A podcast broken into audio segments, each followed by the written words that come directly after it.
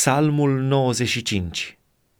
Veniți să cântăm cu veselie Domnului și să strigăm de bucurie către stânca mântuirii noastre, să mergem înaintea Lui cu laude, să facem să răsune cântece în cinstea Lui.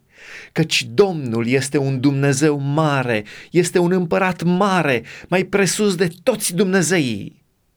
El ține în mână adâncimile pământului și vârfurile munților sunt ale Lui. A Lui este marea, El a făcut-o și mâinile Lui au întocmit uscatul.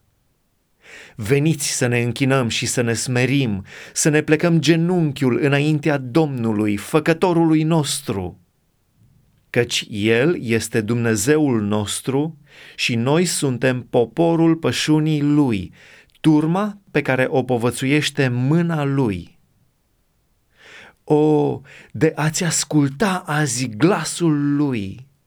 Nu vă împietriți inima ca la Meriba, ca în ziua de la Masa, în pustie, unde părinții voștri m-au ispitit și m-au încercat, măcar că văzuseră lucrările mele. 40 de ani m-am scârbit de neamul acesta și am zis: este un popor cu inima rătăcită. Ei nu cunosc căile mele. De aceea am jurat în mânia mea: nu vor intra în odihna mea.